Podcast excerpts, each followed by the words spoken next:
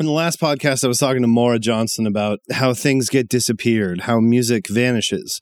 It's something a lot more people have been talking about because we're seeing with the dissolution of Grantland and various things that have happened to me, as there is increased real concentration where the remaining independent voices or even projects within massive corporations are shut down are are either so tied to the creative team that you know brought it about that that team can then walk and exit the company with all the juice they built online and just go somewhere else. What's going to happen out of this immediately is that everybody who submits something for publication on any website, whether it be media or writing, whatever it is, they're going to be forced to sign non comps and non disclosure agreements that are going to be totally punitive. That's already been happening. It's been happening at Pitchfork since, you know, the last six, seven years. Pitchfork deleted all my material when I pointed out to them that they have no basis legally to maintain publication of my content. And as much as everyone might lament what's going to happen to all of the great Grantland pieces, let's talk about what happens to music. This is a primal content, music, uh, film. These are the things we react to to create the bullshit content that gets the ads sold for all these websites for whatever reason this week I had some sort of memory or reminder emotionally that I needed to get back with My Bloody Valentine's reunion record MBV and spend more time with it. You know, I missed it somehow. And just two and a half years out from when that record was released, it's already painfully obvious how hard it is to listen to MBV if you're a convenience based music listener you know, I've got my iPhone and I've got Spotify and I've got Dropbox and other things, sure, and I could cache this record, but this record was released without any regard for the profit based media economy. They put it up on YouTube. They didn't make it available on any streaming service. You can't get it on iTunes. You can't get it on Spotify. You were supposed to buy it from them and download it. That is a death sentence for music today. Music can no longer be static, it has to be accessible within the stream. I don't think we've really been urged to confront what that means yet. Because most of the music that gets put out on Bandcamp or by indie bands that gets passed around on SoundCloud and is part of the Twitter conversation for that week, most of this music, nobody is tearing their hearts out to get it back.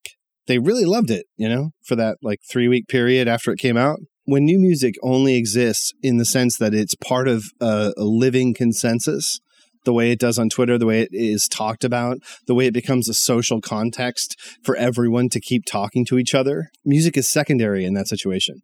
So when I put on MBV and I just spent the whole week listening to it on repeat, this record's gonna disappear. You didn't think that could happen again. And it doesn't appear that Kevin Shields has any interest in helping the current economy of music get access to his work. He just straight up does not fucking care about the things that are being used to evaluate music in the current digital economy. That is a huge fucking victory. He is taking a stand from a point of massive popular status. This is what it looks like if I don't give a shit about the way that you, in your laziness and your passive, accretive attitude toward music, are limiting yourselves, limiting your experience of music.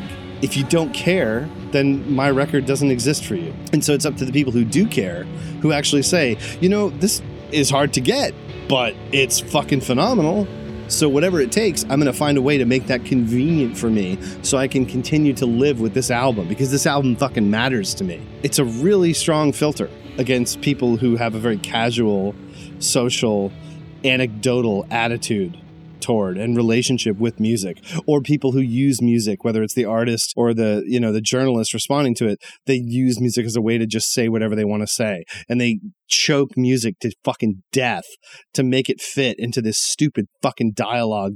If if you're forced by the nature of the conduct of the musician to only talk about the music mm, you're kind of fucked aren't you you can't show me a record released in the last three years that can touch MBV, but you're neither going to be able to show me at any point in the last three years since February 2013 that anyone has fucking talked about MBV.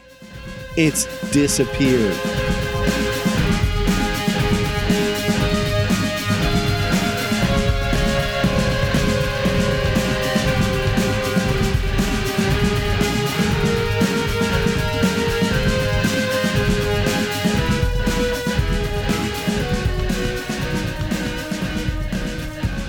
The other side of that coin, ride. label mates with Bloody Valentine back in the 90s, coming up on the 25th anniversary of Nowhere, their debut album, which really was the Nevermind the Bollocks of shoegaze because half the songs had already been released and it was such a ridiculous situation that they even made a statement about it and were like, well, all these songs were recorded at the same time, so they were supposed to be an album, and we just didn't have enough money to release an album, so we did it in EPs and then we did the album. We're not trying to screw you out of your money. You know, I, I don't really think Creation cared about any of that shit. I'm sure Ride did, but you know, they went along with the ride of uh, you know being on Creation. And it's so annoying now that it has fucking Ride Nowhere written on the cover. It's not supposed to. It didn't originally. So look at how Ride's promoting this album. They have Robert Smith, who, if he's done nothing else over the last 15 years, he's proven that he has like irreversible hearing damage.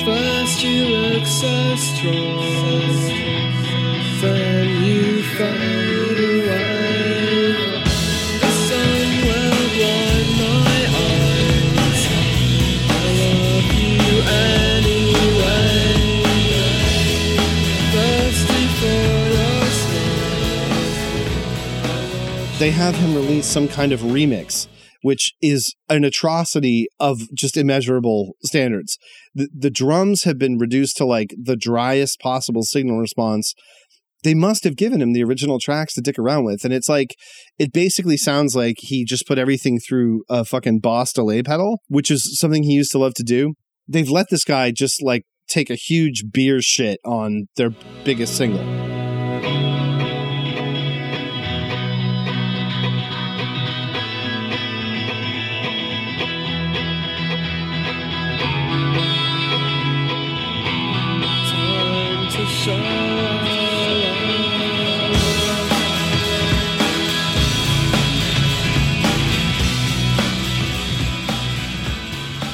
But but it's sort of a full circle thing because Robert Smith and The Cure had reached out to Ride when they were coming up and said, "You guys are fucking great. You're amazing. You're what we had hoped pop music would turn into." You know, as we did "Kiss Me, Kiss Me, Kiss Me" and "Disintegration" and all this stuff, and they offered him a slot to come on tour with them, and then Alan McGee was like, "No, that's not good enough." And they fucking didn't go on tour with The Cure when they toured Wish because the opening slot wasn't long enough because they only offered him 30 minutes or something. I mean, that is the height of fucking stupidity. If Ride had gone on the Cure's North American tour for Wish as an opening act and played two songs a night, they would have sold probably like 5 million albums, you know, that year.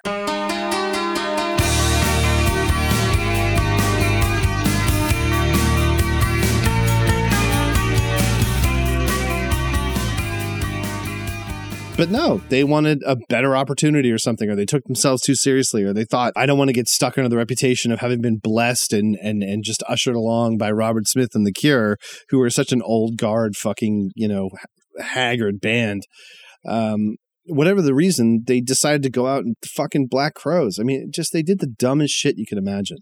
And then they got obsessed with Americana and they tried to be a fucking Laurel Canyon band. I mean, it was a fucking nightmare what happened to Ride in terms of how many wrong turns they took.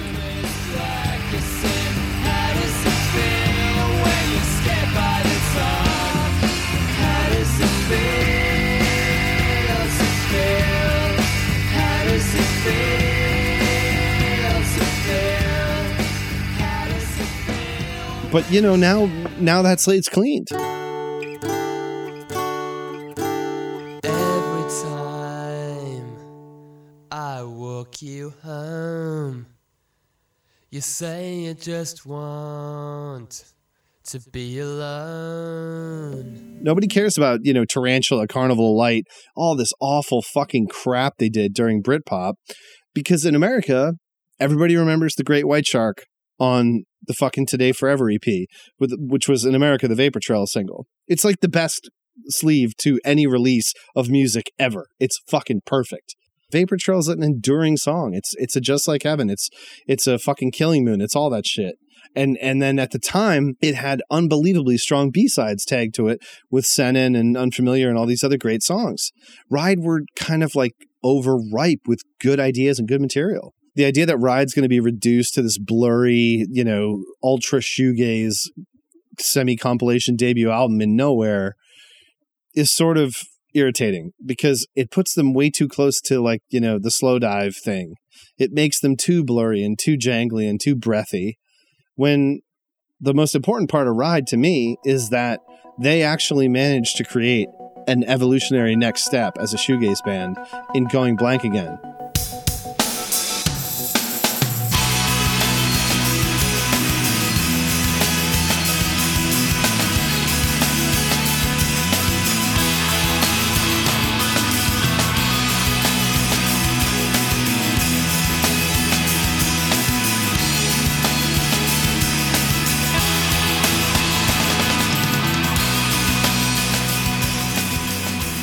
It's a record that reaffirms the fact that shoegaze was about, as Alan McGee said repeatedly, th- this blend of rock and psychedelia, which you couldn't do affordably without effects pedals.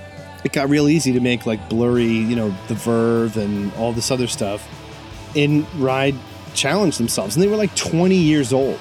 It's fucking crazy that they were like, we don't want to take the easy option and become Revolver, you know, one of the bands that was just a fucking facsimile of them um, you know, created by major label.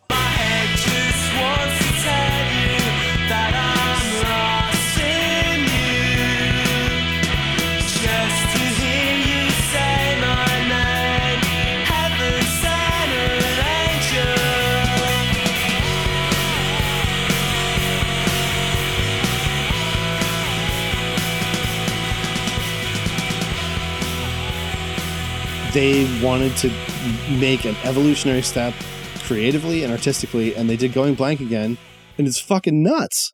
You have like face on radio pop hits and Twisterella.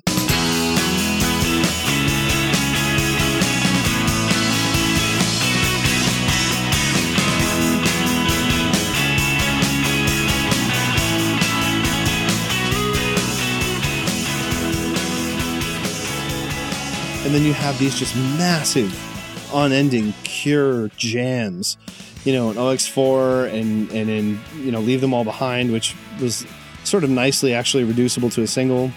Um, Time Machine, which is fucking just a great straight ahead, you know, heavy, thick bass, you know, run. It's not like Nowhere. It's not blurry and, and reverb drenched. Going Blank Again is a very dry album comparatively and it's a very experimental album and, and the songs aren't all really that appealing to somebody who's come to this band from nowhere. That's that's about the only moment of boldness that you can really point to in all of shoegaze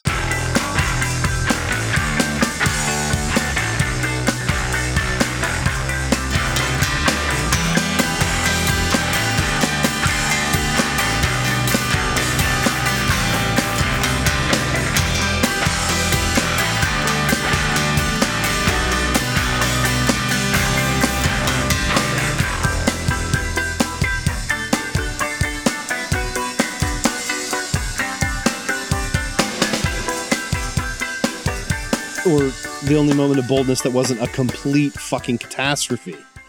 If you want to talk about like when Primal Scream went Delta Blues or whatever the fuck they were doing, and you know any of these other bands like Chapterhouse, whatever, every shoegaze band just ate shit on their second album, except Ride. There's something to be said for that. In terms of the way themes and history are forgotten and not presented properly and carried through to future generations, this is a huge fucking mistake and I can see it coming. Ride's getting sold as a blurry, cuddly band, and they weren't. They were a fucking rock band. You know, they were really fucking expansive and and tight as shit live. They're accepting this remarketing of their debut for its 25th anniversary along these like completely basic American informed lines. They're they're just eating it up to thank America for keeping their band alive because yeah, the press in the UK was just shitting all over shoegaze and doesn't that suck? But the fact that Americans kept it alive doesn't mean that you have to fucking retcon history or to box yourself into into such a small definition in denial of the fact that you were really creative and driven to do different things and you failed so dramatically to accomplish those things.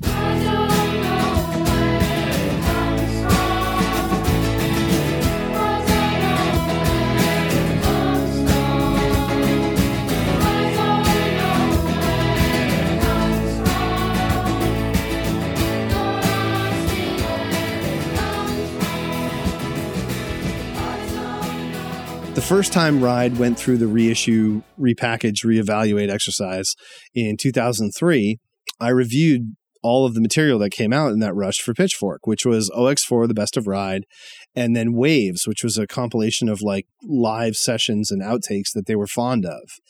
And there's some fucking amazing shit in there. And I'm going to republish those reviews on Medium. That whole thing, that whole exercise has already been done. And here we are, you know, 12 years later, and they're dumbing it down. They're diluting their reputation because it is so much more marketable to stick to the fucking thin, reverb drenched shoegaze shit. And they're one of the only shoegaze bands who should not be reduced along these lines and should be remembered in all their awkward, you know, fucking gushing, failed trajectory glory. These are poisonous mistakes that are going to infect the legacy of this band. The last thing I could have ever hoped for was that Ride would be consigned to a fucking shoegaze box set. They are so much more than that.